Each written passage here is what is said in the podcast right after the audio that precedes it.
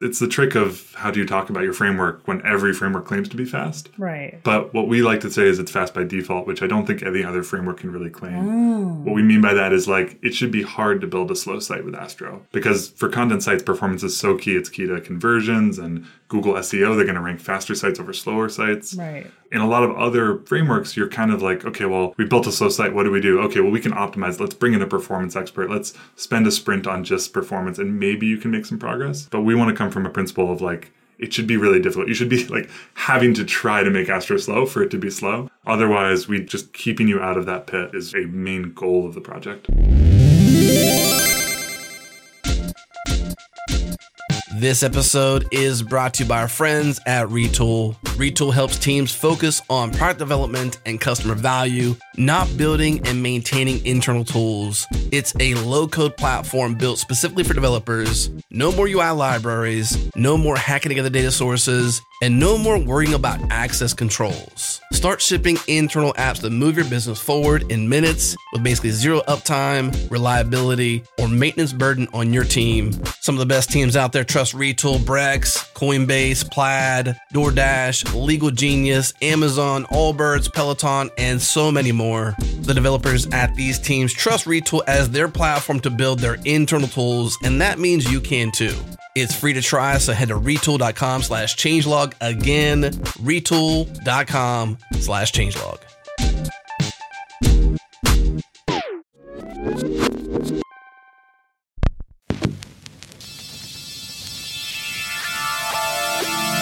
This is JS Party, your weekly celebration of JavaScript and the web. Subscribe to the pod if you haven't already. Head to jsparty.fm for all the ways. And if you dig the show, please do tell a friend or a colleague. That'd be pretty cool. Special thanks to our partners at Fastly for shipping all of our pods super fast to wherever you listen. Check them out at fastly.com. And to our friends at fly.io. Host your app servers close to your users, no ops required. Learn more at fly.io. Okay, hey, it's party time, y'all.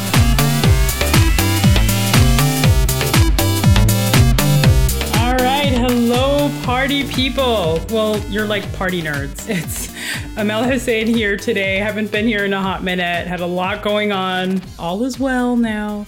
And uh, very happy to be back. I was a little worried because we were dancing to the intro music, and Fred, our guest, I kind of ruined the surprise, but Fred started to pixelate, and I was like, oh no, the dancing's too hot. You're like, you know, burning up your wire, you know? So. I'm glad that was captured forever for everyone to watch. That's great to know. Definitely dance knowing that, certainly. Yeah. So without further ado, it's just me here today, and we have a really special guest, Fred Schott, with us.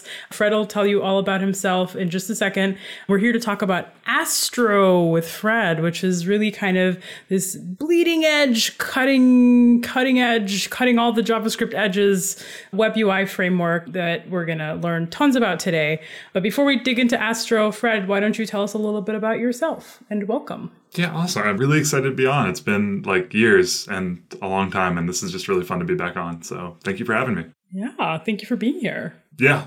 My background is I've been working in open source for a long time now, uh, mostly in JavaScript tooling. So a couple projects that you might know me from uh, Snowpack, Skypack. Before that, I worked on the Polymer team at Google.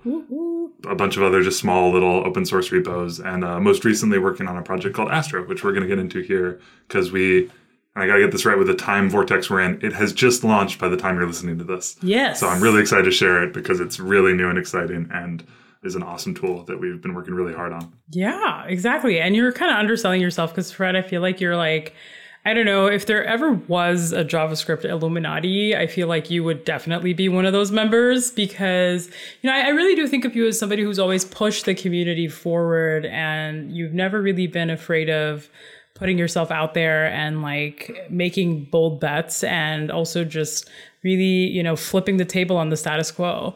I think you have even you, you didn't mention pika which kind of was this package manager that really you know you were just like yeah i don't really care if npm exists. I'm going to just go head to head with npm and just try to create a mechanism to surface packages that have ECMAScript, ECMA modules, right? So how do I do this, right? So, I mean, I feel like you've always really been bold and I feel like you've always tried to really push the community forward. So, like, thank you for that. Oh my God, thank you. That's very kind. And, and I don't know if it's deserved, but but it's true. yeah, the last episode I was on, actually, Jared was just telling me was me like pitching ES modules, which now three years later, it's like, oh yeah, that's what we're all using. Like Vite is like the thing people are using now. That's all happened. So, Right. Yeah. well, thank you. Yeah. So, like, lesson to y'all who are listening is like sometimes these arguments just take a while to kind of settle. And like three years later, you can look back at old arguments on Twitter and, and say, okay, yeah, this person was clearly on the right side of this argument, right? And sometimes it just takes a while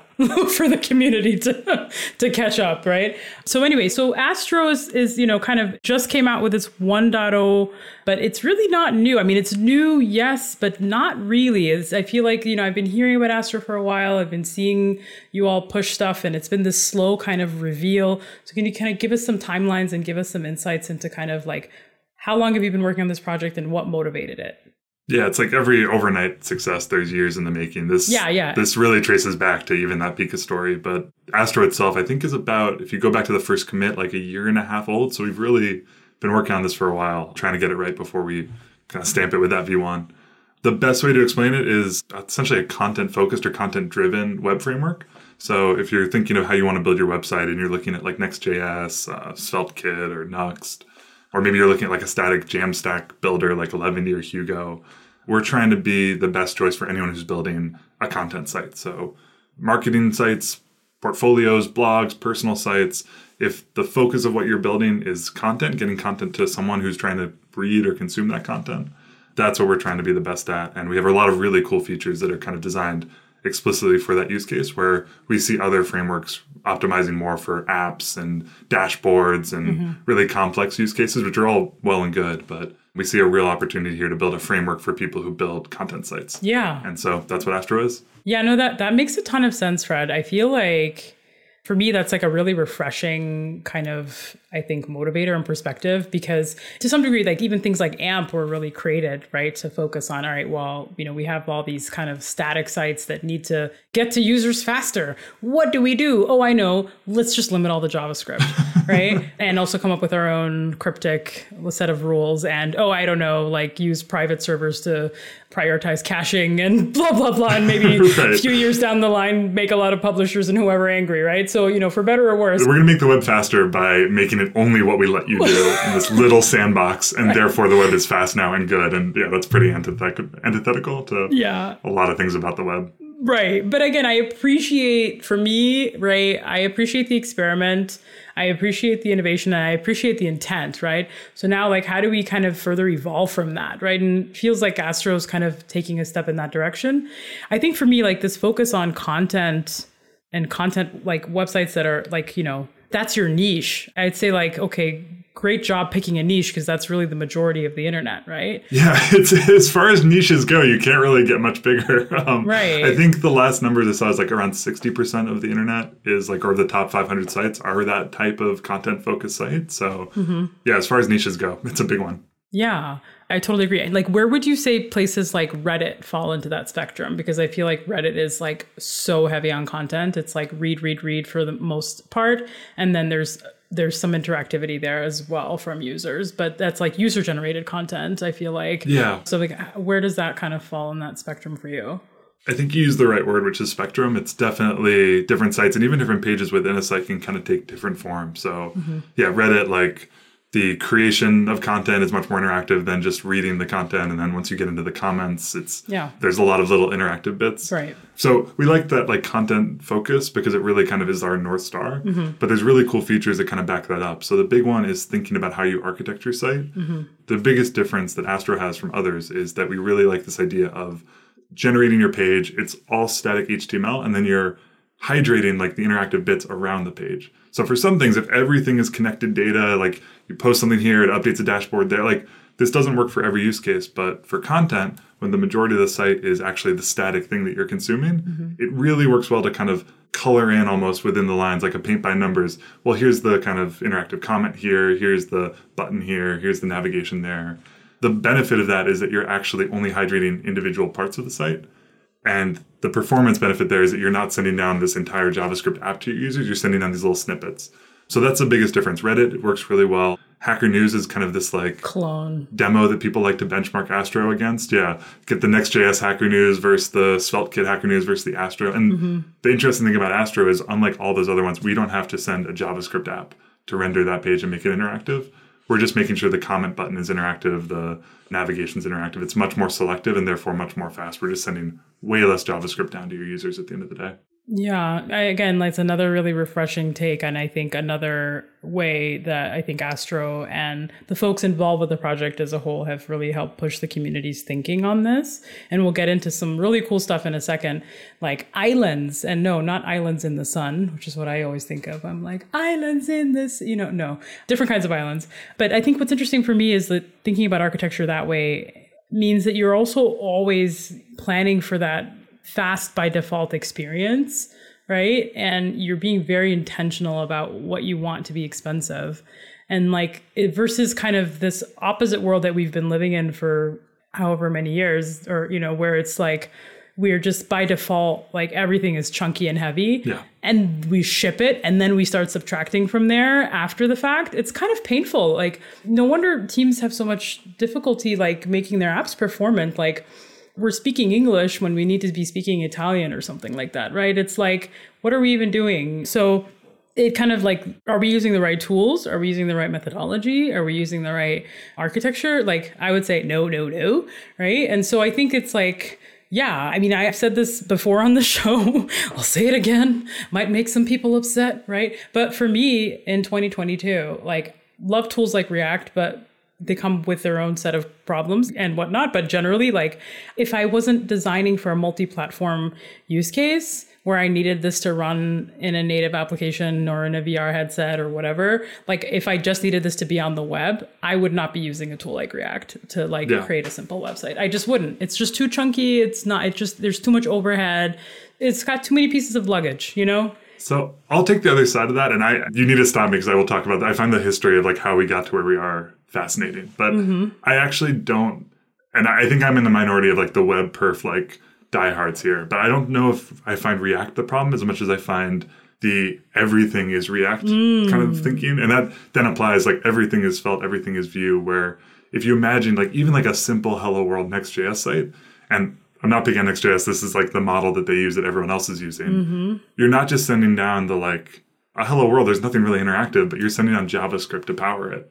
And this history goes all the way back to like create React app where Right. and Jamstack really kind of pushed this because there were a lot of benefits to it. But the thinking that your whole site is a JavaScript app, it's rendering on the client, you're only thinking in one code base, you have this really nice separation of concerns, your backend's an API, your UI is all one code base. Like there's really nice organizational things that people love. From the developer's perspective, right? Isn't that DX though? That's like the DX is, yeah. Yeah, the DX is incredible. It's unbeatable. Versus like, you know, like uh, PHP, I worked on sites where you're rendering HTML with PHP and then you're also rendering it again with React. It's like you're trying to keep two code base. It's an, I've seen some bad stuff. Yeah. But it's that idea of like the DX was so good, but then we just took that path and 10 years later we found ourselves where we keep adding complexity and adding more code to solve a problem that is inherently too much code. That's our take on it. That it's not that React's problem, it's that we've way over indexed on how much is powered by React or Vue or Svelte. At the end of the day, more the more code you're asking the user to run, you're just fighting physics at that point. That's code that has to run on your user's device. It's gonna slow it down. Yeah, no, I mean that makes a ton of sense. And again, it just take goes back to like the intentionality of what we're doing and how often like we're all working under such constraints and such like you know cow paths that also the community has paved right there's best practices there's tools like cra that like you know create react app that make things so easy just one button and right like if we're not careful about the complexities that we're abstracting right? Like if we're abstracting away things like that are okay generally best practices and good decisions like great. But like the risk of mass adoption and abstracting away some of those things like is you're you're making bad decisions that you didn't even make you know? You're just the tool made it for you right? Yeah, the way we phrase it is like create React app and a lot of others. They'll if you ever look in your node modules when you install something with create React app, there's I think like two thousand packages, Yeah. two thousand dependencies all sitting on top of each other, and we call that like it's complexity but kind of wrapped and like hidden from you. Mm-hmm. But then when you want to go and do something new it's either the tool says no you can't do that. Mm-hmm. Like there's too much here you're going to mess it up. Or like okay but be careful. If anything breaks good luck finding which one of the 2000 dependencies is causing that problem. Right. so it's like we've hidden complexity for so long.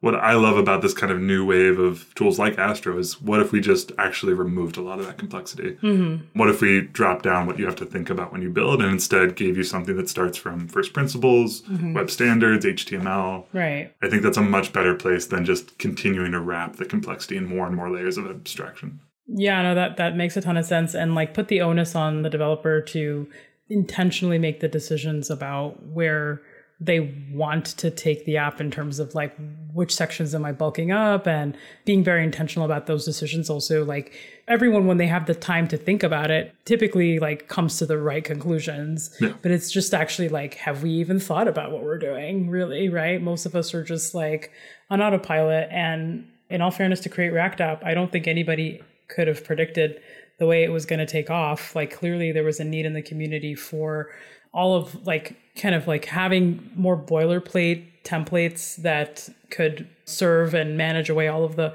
JavaScript tooling complexity, right? Because there is some fatigue there from the community and like that's something that we can't like not talk about, right? Cuz like that is a real thing, real problem, right? And React was also the first application, we've talked about this on the show before that went to npm land and like said okay javascript front end developers we're going to go hijack the node community now because we need node tooling to build javascript apps now. And you know Yeah. that was a shift that happened and then we then we ended up with a bunch of node tools that needed to build your front end app and right? And then Node changed and all the tools have to, yeah, it's, right. we really like this term all in one and i think it's a larger trend. I think deno kind of falls into this like bun if you've seen that. Like i think people are starting to feel more comfortable presenting something as a full complete platform and not a collection of 2000 different packages all hopefully working together. Because it's a it's hard to maintain. Um, so we like this idea of astro being a really stable runtime almost or platform or foundation whatever you want to call it that is much more like build on top of this and we got you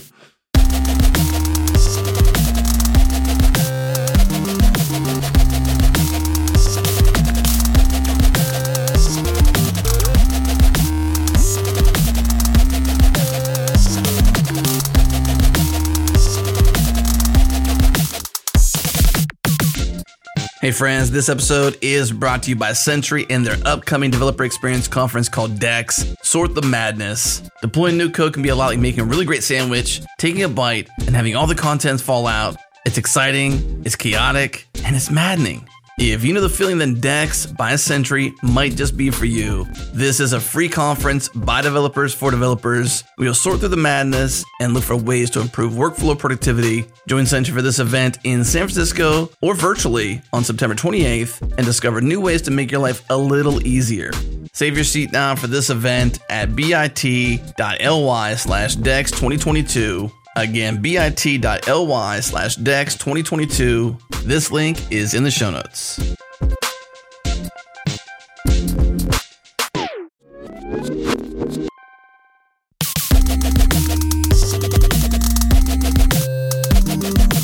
Fred, that was really insightful and super interesting, kind of digging into some of the context and history behind some of the motivations of Astro.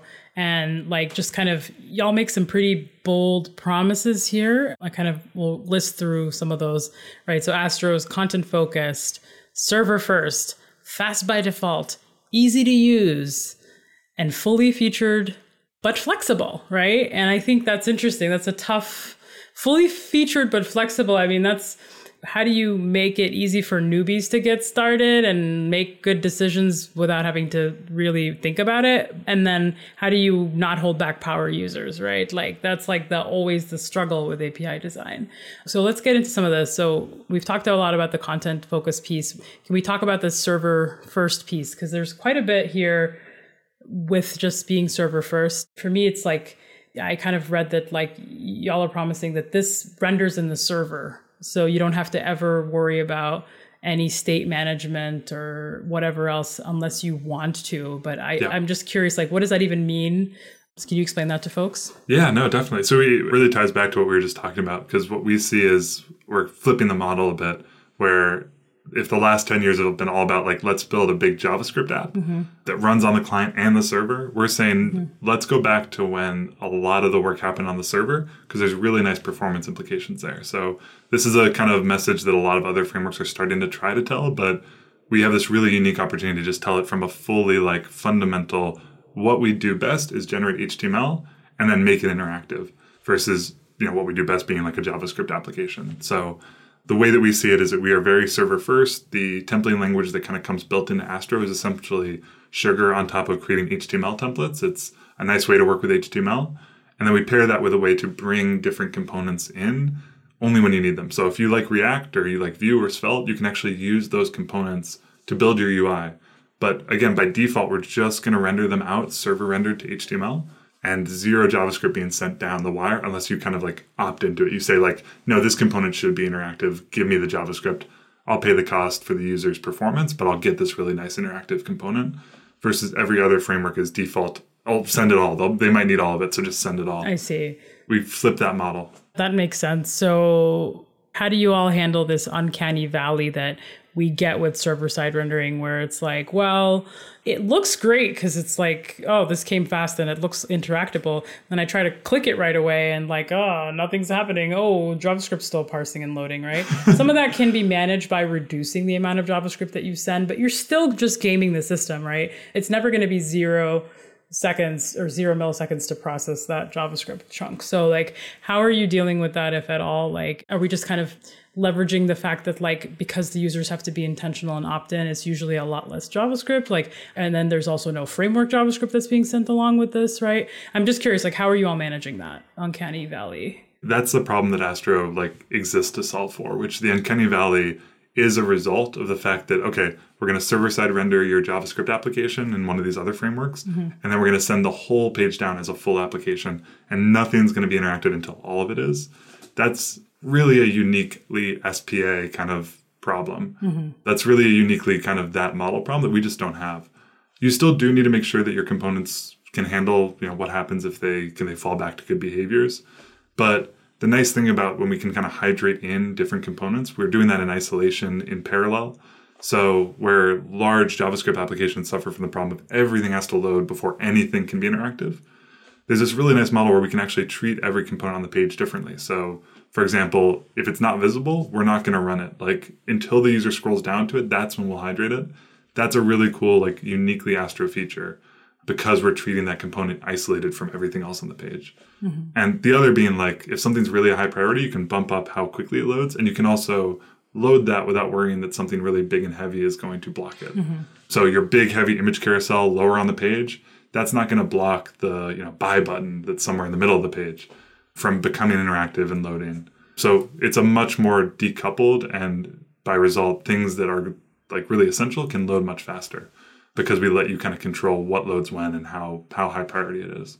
Yeah, no, that makes sense. And so there is this like waterfall that you get with like unbundled ECMA modules, right? Like if you have a bunch of different JavaScript chunks, like true loading in parallel, like is that even achievable really in the browser these days? Like I don't know. You tell me, Fred. Yeah, I mean that's that kind of gets into something else you mentioned, which is the fast by default. Uh-huh. Just because these things can load in parallel doesn't mean we've like blown away all the performance optimizations of bundling and minification. Okay. We still do do that, but it's a really interesting model. of Instead of saying, okay, here's your whole page as a single JavaScript bundle, mm-hmm. we're saying almost like here's each component as its own island is a term we like to use. It's its own bundle. It can load in parallel.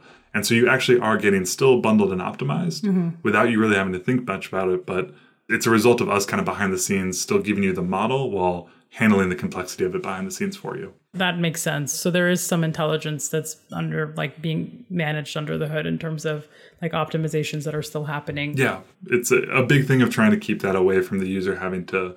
It's the trick of how do you talk about your framework when every framework claims to be fast. Right. But what we like to say is it's fast by default, which I don't think any other framework can really claim. Oh. What we mean by that is like it should be hard to build a slow site with Astro.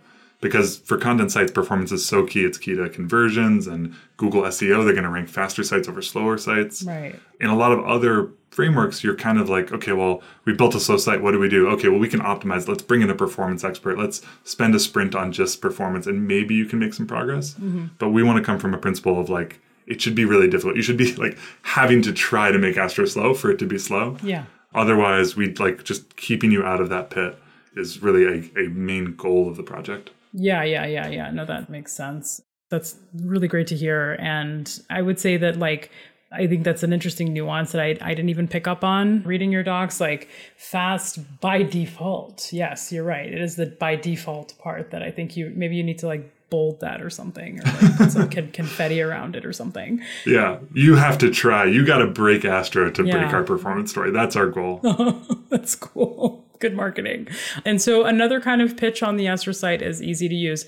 And I noticed that there is a dot astro UI language that's kind of part of this framework. So can you kind of tell me a little bit about that? And easy to use is a tough claim because that's always relative, but like how easy is it? Like, is it uh, as easy as JSX, right? Where it's like, it looks like HTML sort of, and like, but still comes with its, uh, I would say, uh, dragons, right? Yeah. So what's easy here? I will call out that what you're reading is kind of like our aspirations. Like we want Astro to be easy to use and we make design decisions for that goal over maybe something else like a really complex feature that's really hard to use. We'll like we'll avoid that even if maybe there's some reason to do it other than it's something that we really value is we want to always be easy to use mm-hmm. when we design Astro as a language, as a framework, as a platform, all these things. Mm-hmm. So I agree. I, when a frame like, why use this? Oh, it's easy to use. Like I'm always like, oh, every, again, everyone says that, but it's our aspiration. We really value that over other things that other frameworks might value over ease of use. Okay, that makes sense. And so, can you give me an example of like an easy to use API in the library? Like something that's uniquely easy to use in Astro than some other framework that whoever might be using. Yeah, so you mentioned the .astro file, which I think is a really good example of how we're kind of trying to give like basically two different paths you can go down and you can mix them as you want. So if you love React, you love Svelte, you love Vue, bring those into your project. They're going to work just like anything else to generate your UI. So there's this idea of kind of bringing something you know to feel comfortable pretty much from day one using Astro. Even if you're migrating a site, like bring that site as long as there weren't like framework specific bits. If it's just a React component that's like super agnostic, mm-hmm. fantastic. It'll probably work in Astro, assuming you kind of meet that. You know, you didn't bring in anything that was framework specific from the old world.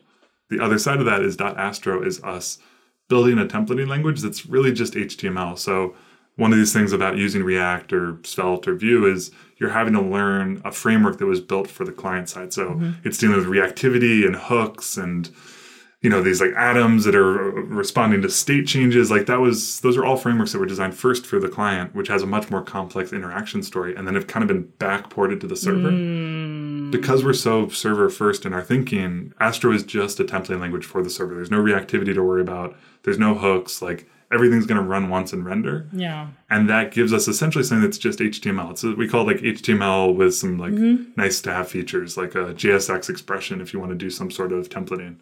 You can use components in it, so it feels a lot like a Svelte or React, but we've stripped away all the bits that aren't really relevant on the server. So Yeah. you have your kind of framework that you love, and then also we try and give you this baseline that's just HTML with a couple of little things you can opt into if you want them. That's so cool. And yeah, you know, honestly, I didn't even really put those things together in my head. Really, like when you optimize for server first, then when you're optimizing for HTML, you also by default, like, it's just easy to use because you're not like, you know, yeah, reactivity is really where things get complicated, right? Yeah. That's like the 201, 301, 401, 501 classes, you know? Yeah. HTML is like beginner friendly, but doesn't hold you back on in terms of presenting structurally complex data or sites either, right? So that's like the beauty of HTML. it's something that's always bothered me of like, oh, this Hello World tutorial. Well, you need to learn a bundler, you need to learn JSX, you need to learn React, you need to learn a state management system, a router. Like, oh, there's like a lot to learn in web development today, and it's all about rendering HTML at the end of the day. So, could we build a kind of getting started flow that is just HTML, like valid HTML Yeah. works as a template, as a component in our syntax. So, Yeah. if you just want to copy an HTML from anywhere, put in an Astro site, that's a site. You've, you've just built a site with Astro. That's our Hello World. Yeah, yeah, I know that that makes sense. And Billy featured, but flexible is the other thing, right? So you hinted a little bit about like bring your own sites, bring your own, you can kind of BYOF, which is a thing that you all have coined, bring your own framework. Very cool. You know, what does that even mean? Like there's over 100 Astro integrations to choose from. Like what are Astro integrations? It sounds like a physics seminar of some kind, but I could be wrong. Yeah, you got to put on your lab coat, put on your, your goggles, Yeah. jump into your config files. Current astral projection for this equation is, you know, oh no. you know, it's okay. Listen, this is why I don't like writing. It's hard to write. Astro integrations, I'm sure, make sense in the context of web development. So, and in the context of Astro. So, why don't you tell us about what that is? So, Yeah, no, I'm just laughing because I'm never going to be able to get that image out of my mind for the rest of my life. I'm sorry. Ast- Astro integrations. Yeah, it's okay. it's hilarious. Yeah, it's our plugin ecosystem. We really like this idea of mm-hmm. our core providing all the things you need. So when you install Astro, mm-hmm. you have the basic building blocks of a site. But then, you know, this idea of bringing your own framework, it's a pretty lofty, big scope kind of goal. Mm. We couldn't build everything into core without it just becoming this maintenance nightmare. So Right. what we offer is this idea of like everything you need to build a site is built into Astro. We're going to focus on content sites, so stuff like RSS feeds. God, what else? Rendering Markdown. Mm-hmm.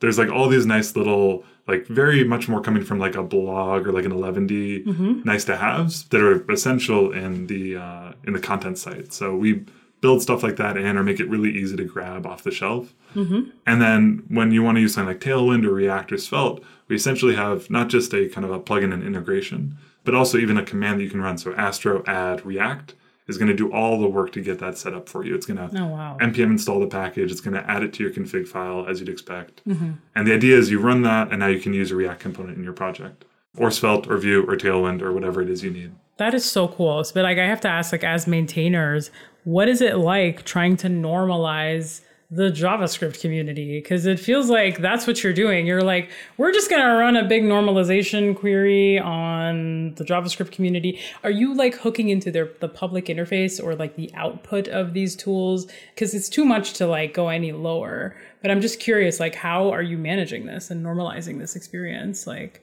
Yeah, that's kind of the key of why the dot Astro syntax exists. It gives us that base layer mm-hmm. where you can then plug in these frameworks into it. So create your shell and then put in your React component. And if you wanted to build an SPA, if you wanted your whole page to be one React component mm-hmm. or many React components, you never wanted to touch Astro's syntax, that's fine too. But that's kind of the normalization layer. I think that's that's actually pretty much exactly the magic that we've kind of shipped. yeah, The reason that it's not too much for us to lift is that server side rendering a React component, that's essentially what every other framework is doing for your whole site. Mm-hmm. We're just doing it shrunken down to a single component. So mm-hmm. it's almost this full circle story where React started early days. It was like, yep, here's a component, here's a component. It was all front end focused. And then the kind of build your app as a JavaScript app with React, that all came later. But we're just tapping into that original story, which is use React to build this component on the page. Mm-hmm. All the same APIs work. So we're basically doing the same thing that Next.js is doing or any React framework yeah. that is going to call the like server rendering internally to create that HTML.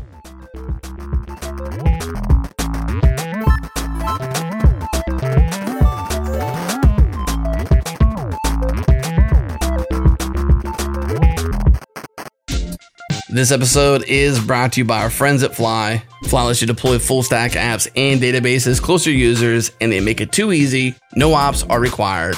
And I'm here with Chris McCord, the creator of Phoenix Framework for Elixir and staff engineer at Fly. Chris, I know you've been working hard for many years to remove the complexity of running full stack apps in production. So now that you're at Fly solving these problems at scale, what's the challenge you're facing? One of the challenges we've had at Fly is getting people to really understand the benefits of running close to a user because I think as developers, we internalize as a CDN, people get it. They're like, oh, yeah, you want to put your JavaScript close to a user and your CSS. But then for some reason, we have this mental block when it comes to our applications. And I don't know why that is. And getting people past that block is really important because a lot of us are privileged that we, we live in North America and we deploy 50 millisecond hop away. So things feel fast. Like when GitHub, maybe they're deploying regionally now, but for the first 12 years of their existence, GitHub worked great if you lived in North America. If you lived in Europe or anywhere else in the world, you had to hop over the ocean and it was actually a pretty slow experience. So, one of the things with Fly is it runs your app code close to users. So, it's the same mental model of like, hey, it's really important to put our images and our CSS close to users, but like, what if your app could run there as well? API requests could be super fast. What if your data was replicated there? Database requests could be super fast. So, I think the challenge for Fly is to get people to understand that the CDN model maps exactly to your application code. And it's even more important for your app to be running close to a user because it's not just requesting a file, it's like your data and saving data to disk, fetching data for disk. That all needs to live close to the user for the same reason that your JavaScript assets should be close to a user. Very cool. Thank you, Chris. So if you understand why you CDN your CSS and your JavaScript, then you understand why you should do the same for your full stack app code. And Fly makes it too easy to launch most apps in about three minutes. Try it free today at fly.io. Again, fly.io. And by our friends at Hasura. Hasura lets you create dynamic, high performance GraphQL and REST APIs from your databases in minutes with granular authorization and caching baked in. All this without touching your underlying database. Go from data to API in literally minutes. As the technology landscape evolves, a key bottleneck for teams is making data accessible, especially in enterprise environments. Modernizing applications and building new features is critically dependent on being able to shape, control, and ship your data to interfaces demanding always available real time access. Hasura solves this problem by connecting your databases, your REST servers, your GraphQL servers, and third party APIs to provide a unified, real time GraphQL API across all your data sources. Imagine your tech stack is a Postgres database, Go is your backend language, REST APIs, and vendors who only expose REST, and React for your front end. Hasura can give you an instant GraphQL API for your front end, an API that's protected with roles, caching, and everything you expect from a secure API, and the ability to connect all your services into a single API. All this while ensuring the performance, the security, and the reliability requirements of your API layer. The most important business value Hasura provides is reducing time to market. Imagine if your team can go from data to API in literally minutes. It would be a game changer. Everything they do is through the lens of making developers productive and getting to production ready in minutes. The easiest way to get started with Hasura is with Hasura Cloud. It is fully managed and scales as you grow. Head to hasura.io slash jsparty. That's H A S U R A dot io slash jsparty. Again, hasura.io slash jsparty.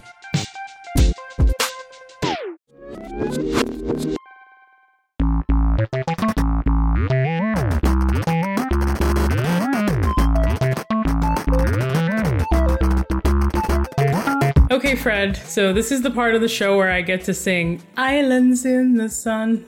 We have something one. I don't even da da da da. I don't know. Anyways, Islands in the stream, that is what we are. No one in between.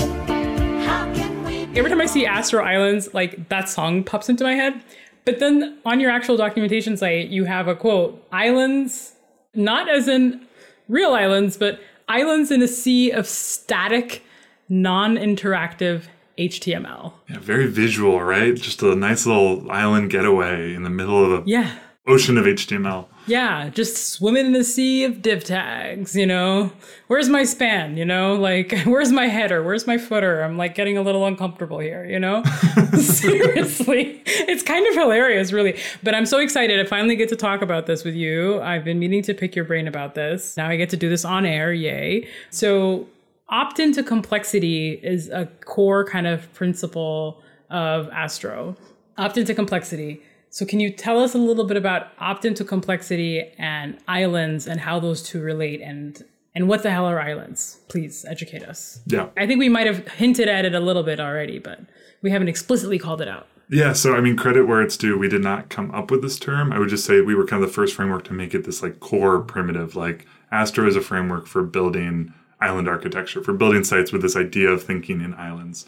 I believe it was originally coined by, I want to get her name right, Katie Sylor-Miller, who is Etsy's frontend architect. But then Jason Miller, creator of Preact, he did a kind of blog post really outlining it. So this is going back to 2019 in terms of a concept, but now here in 2022, it was always this like really hard thing to do. So it never really was very popular. And then we really, I think our, our claim to fame, if anything, was making this pattern really easy and kind of baked in by default. I think we're going to tie it all together here because this island architecture, it's really at the core of how we see ourselves as different from everyone else, which is the idea of thinking of your site as mainly static content with islands of interactivity. So, I mean, choose any kind of content site. It can be e-commerce, it can be a recipe blog, it can be, you know, CNN.com. The main thing that they're trying to do is get a lot of content in front of you. There's an article you got to read, maybe there's comments to interact with, but the majority of the focus is on this giving something to you to consume. That sounds like lame, but it's Yeah. what a lot of the internet is based on. It's a, it's a major part of why we go online. Yeah, it's food for your brain. exactly. Sometimes it's healthy food, sometimes it's not, right? Just like life. so, you know, Exactly. sometimes it's just fun, like cat content, you know. exactly. I mean, let's be real, like the internet was definitely invented just to show off cats, you know? So everything else is just like, yeah, who cares really? It's just there to fill in the spaces. So you've got your cat photo site built with Astro. The idea is that the majority of that is the cat photo. It's the comments, people being, wow, cute cat. That's all really, really lightweight for users' browsers to kind of consume. Mm-hmm. So the browser can show that really quickly. And on the flip side, then everything that is kind of proven to be true about performance in that for content sites gets to play out for you basically for free. So it loads faster. It means less users kind of bounce off your site, mm-hmm. especially in slower devices like mobile devices, um, slower networks, developing countries. Mm-hmm. You know, we take for granted that, like, especially as web developers, we're working on like a MacBook Pro M2 chip mm-hmm. on our wired Ethernet that I've got plugged in right now. Like, I load up any site on my computer, it's probably going to load pretty quickly. That's completely not realizing that like there's a mobile phone out there that is just chugging along on even the most simple site. And that can be a large percentage of the world, especially if you're building something globally or even for your own country. It's easy to forget that a lot of us do live in these bubbles of incredibly fast devices, incredibly fast internet. And that's what I think Google's done a really good job of pushing with the Web Vitals and Lighthouse scores is really bringing people back down to earth. This giant JavaScript application that you're sending down to some lower power devices, it's not going to cut it. You're going to lose users. That's the problem we're really existing to solve because it's so, so important for content sites. Yeah, that makes sense. And so I wish this, you know, this is a podcast, so everyone's going to have to close their eyes and use their imagination. But imagine your website page as the box, a big rectangular. And then in that rectangle are lots of other little boxes, right? That kind of really break up the architecture of like, you know, your nav bar, your footer, your main content, etc. And it's like really kind of carving out each thing as its own little island and maybe optionally put opting in complexity into one of those little boxes, right? Like, you know, hey, I want JavaScript and interactivity here, but maybe even that's conditional to maybe like internet speed or whatever, right? Like you, I think what's cool about this architecture is I think you get to kind of insert your business logic wherever you want, right? I mean, like ultimately we're the designers of these applications as developers. So we know the needs of our users the best. We know the thing that's important to them. We know the need the things that are less important, right?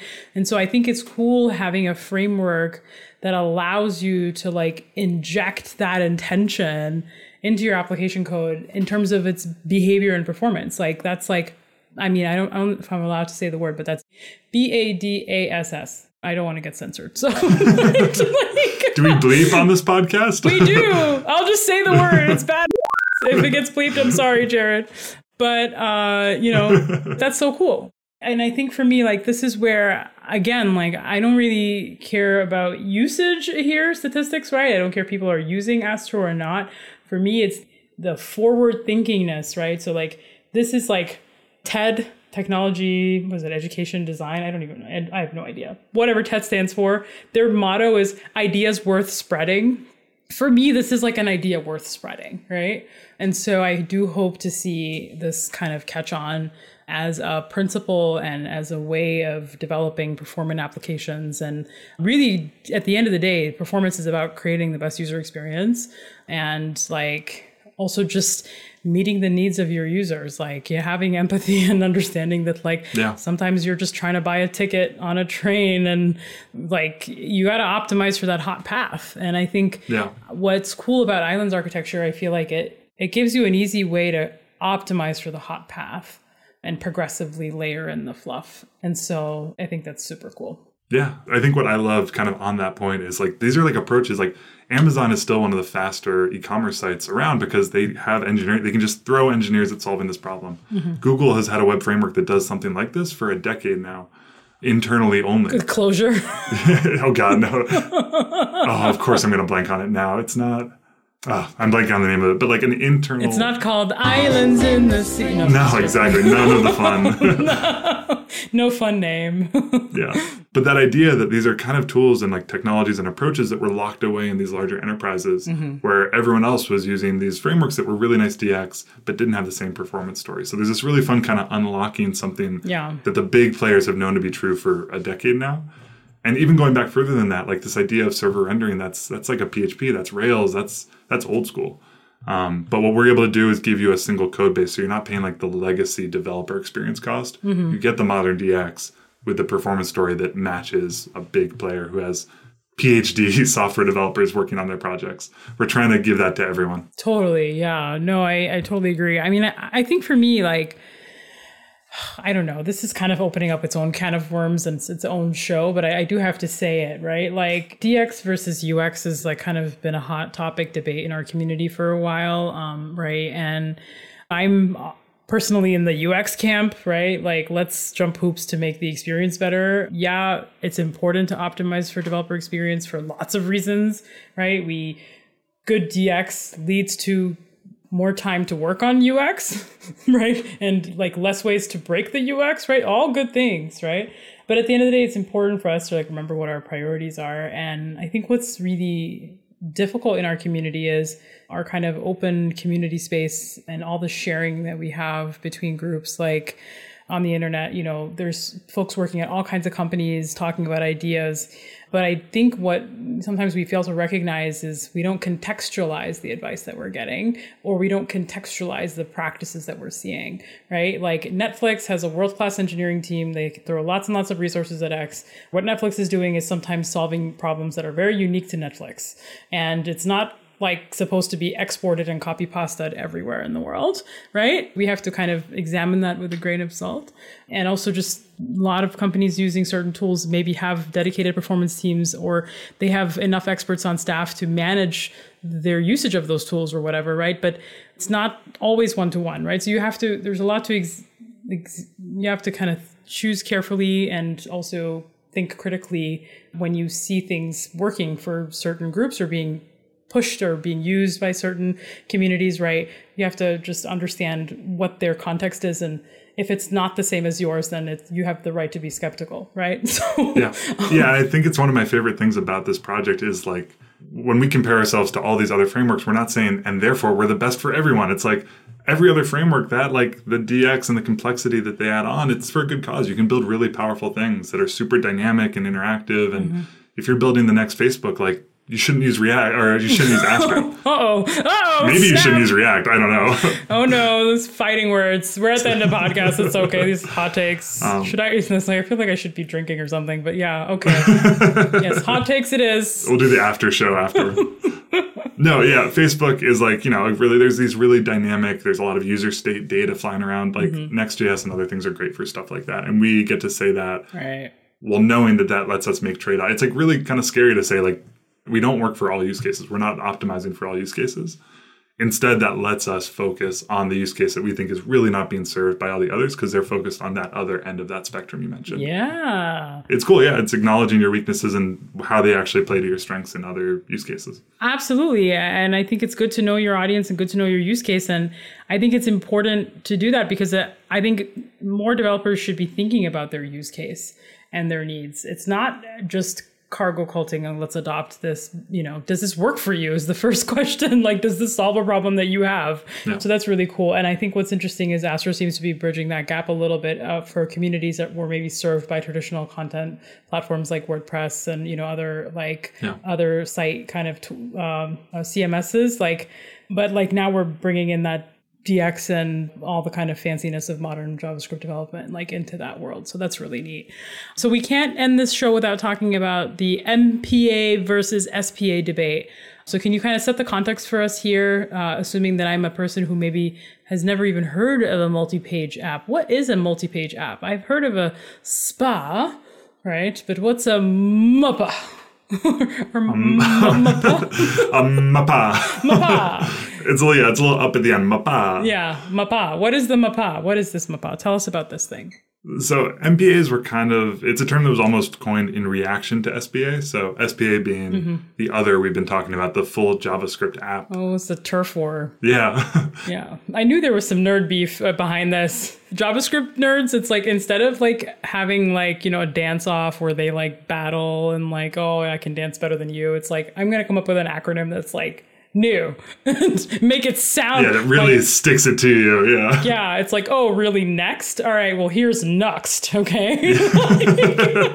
I'm gonna write so many think pieces about how I'm smart. yeah, this is Nuxter now, you know? the whole that I mean that happened with Redux and all the fluxy things. Yeah. But any anyways, so okay, MPA versus SPA. Let's sorry to interrupt you. No, it's it's only in- relevant because before SPAs were a term, like every website was an MPA. So it was like this term that just like, didn't need to exist because it was the traditional way of thinking. You mean like Web 3.0? Yeah, exactly. like what is this thing again? What are we coining? When did we rev the web a major version again? I missed this. Yeah. Okay, so So you can think of MPA as just like it's not a JavaScript app that you're shipping to the client to run your website. Okay. So a lot of the new frameworks are again, I, I keep throwing out the same names, but Next, SvelteKit, Remix, etc. It's all good. This is our reality. Yes. We are in the uh, mono monoculture of JavaScript era. That's all good. Yes, it's the true monoculture of it is even though they're all different React, Svelte, Vue, they're all following the same model, which is we want you to build a JavaScript app and then we're going to optimize it as much as we can. But at the end of the day, you're going to send that full page kind of content down to the user. So React Router is a really good example. It's doing routing on your device.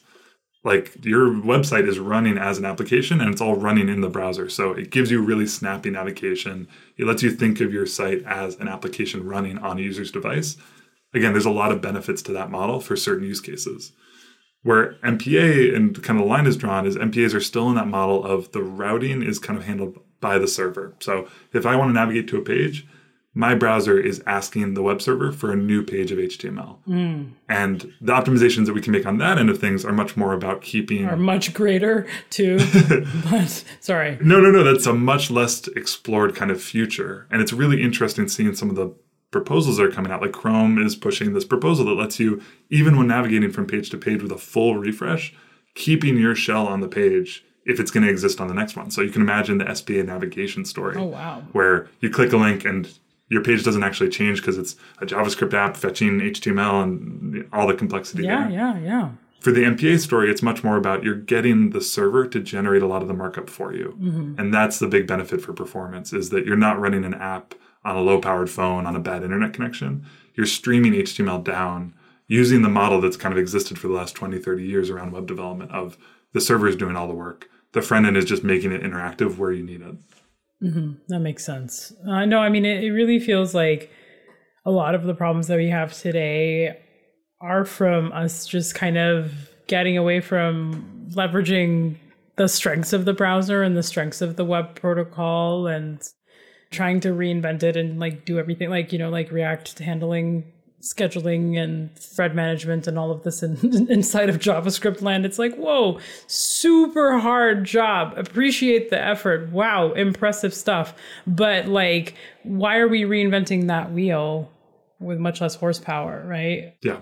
We can tie it back to what we were talking about at the start, which is that idea of a lot of the last decade has been more and more complexity to solve the problems that were introduced by that complexity. So you, Yes. you mentioned Uncanny Valley. That is very much a SPA problem that then the SPA needs to add more JavaScript to solve. And React Server components, I think, are a good example of this. It's really cool tech, but you're just building more and more complexity on. Now you need a server framework to even use React to use this feature. It's it's more and more complexity. So, Yeah. so that's why I love working on this. Is it's a reimagining that strips away the complexity and goes back to some basics mm-hmm. that we feel were lost, maybe not for the right reason, or maybe they were lost to give a DX that we think we can now, ten years later, mm-hmm. bring back without sacrificing that story. So, Yeah. instead of adding more and more complexity, we're trying to strip it all away, give you a basic story that beginners love, advanced users love, and we think we've kind of nailed that with this release. No, that, that makes sense. And so now if I'm like want to deploy this thing, use this thing, you know, what's that story like for an Astro app? Because I can't tell if there's a bunch of pre-built stuff or not. Like I don't know where you fall on the spectrum. Can you tell our listeners about that? Yeah, a couple of things. One is that if you go to our website, astro.build, there's a themes showcase, there's an integrations showcase, there's a drop in integration. integration, I'll put on my lab coat for every deploy target. Yeah, I know. Astro integration commencing. So there's a Netlify integration if you just want to deploy to Netlify, Vercel, Cloudflare. And it's really more timing than anything. We've grown up, this project has grown up in a world that's post Node being the only thing you need to worry about. Mm-hmm. There's new environments that we need to kind of help you build for, like Cloudflare, that are much more restrictive. Edge, right? It's running close to your users in data centers all over the world. Mm-hmm. We have been able to build a system that lets you essentially plug that in and will match our output to what you've asked for. So mm-hmm. Astro Add Cloudflare is going to give you everything you need to start building your site and deploying it to Cloudflare. Mm-hmm. Another really interesting thing that we do is that we're a static site first. So if you're just trying to build something really quick, the idea of just outputting HTML, JavaScript, and CSS is actually our default. So you can really get started. That's something you can deploy pretty much anywhere as a Jamstack site. And then you opt in to the complexity, mm-hmm. our favorite phrase. Dun, dun, dun. You opt in. If I need a server that needs to run, I will opt into it. I will tell Astro, no, no, no, don't build a static site. Build a dynamic server. It's going to respond to requests as they come in. It's going to handle user input. You kind of opt into that story when you need it, which for some content sites is never. For others, it's day one. Yeah. We let you kind of make that jump when you're ready for it instead of being, again, all this complexity on by default. Absolutely. No, I mean this is really great. I, I think it's it's always refreshing to kind of see new projects, even though again we know that this has been something that has been in the works for a while. We're just going 1.0 now. We just went 1.1.0 this week with Astro, but it's so great to see where we're landing as a community, it always does feel like we are taking that spear and throwing it a little further every time. And we're taking best practices built up and we're all standing on the shoulders of so many different giants, you know, giants from 60 years ago, 100, you know, maybe not 100, 60 years ago, giants from 30 years ago, giants from five to one year ago, right? so many best practices seem to be kind of coming into Astro. Everything from like kind of turnkey usage in terms of getting started is easy, turnkey deployments, integrations, support with all of your favorite tools that you've been using and that you're familiar with.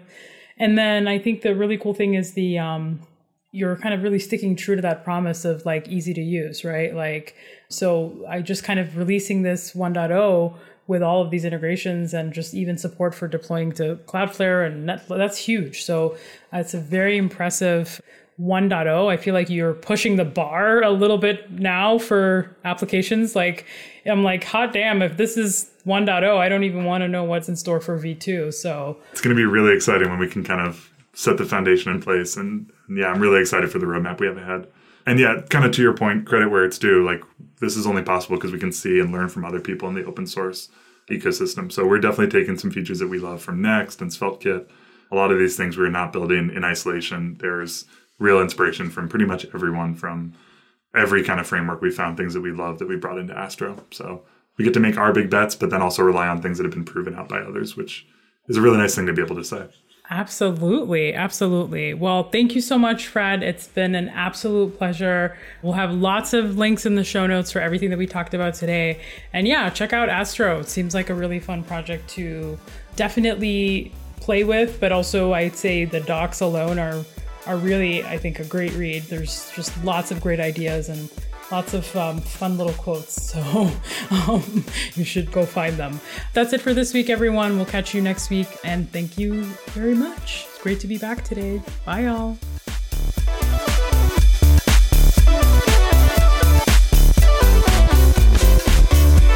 All right, that is JS Party for this week. Thanks for listening. There's something new over on the changelog feed. I'd love to tell you about it. Every Monday, we are shipping a super brief, 10 minutes or less changelog news episode. We cover about five stories, articles, repos, or other things of interest in the software world. And we also mix in fun sound bites and references throughout, so it's not your typical drab news read. Here's a sample of one news item from this week. Have you heard of Tabler? It's a premium open source dashboard template with a responsive and high quality UI. It works cross browser, of course, uses modern HTML and CSS, and it's built with Bootstrap. Remember that? Now that's a name I've not heard in a long time. A long time. There are also React components available for Tabler in a separate repo. Links to both are in the show notes. If you want us to help you stay up to date with what's fresh and new in the software world, subscribe to the Changelog, and we'll drop that episode into your podcast app each Monday. Learn more at changelog.fm. Thanks again to our partners at Fastly for the super fast bandwidth, to Fly.io for serving up our app, to the mysterious Breakmaster Cylinder for the dope beats, and to you for being a part of the JS Party community. We appreciate you. Next up on the pod, Amal sits down with Nick and Amelia for a roundtable discussion on the tech job interview process. Stay tuned for that. We'll have it ready for you next week.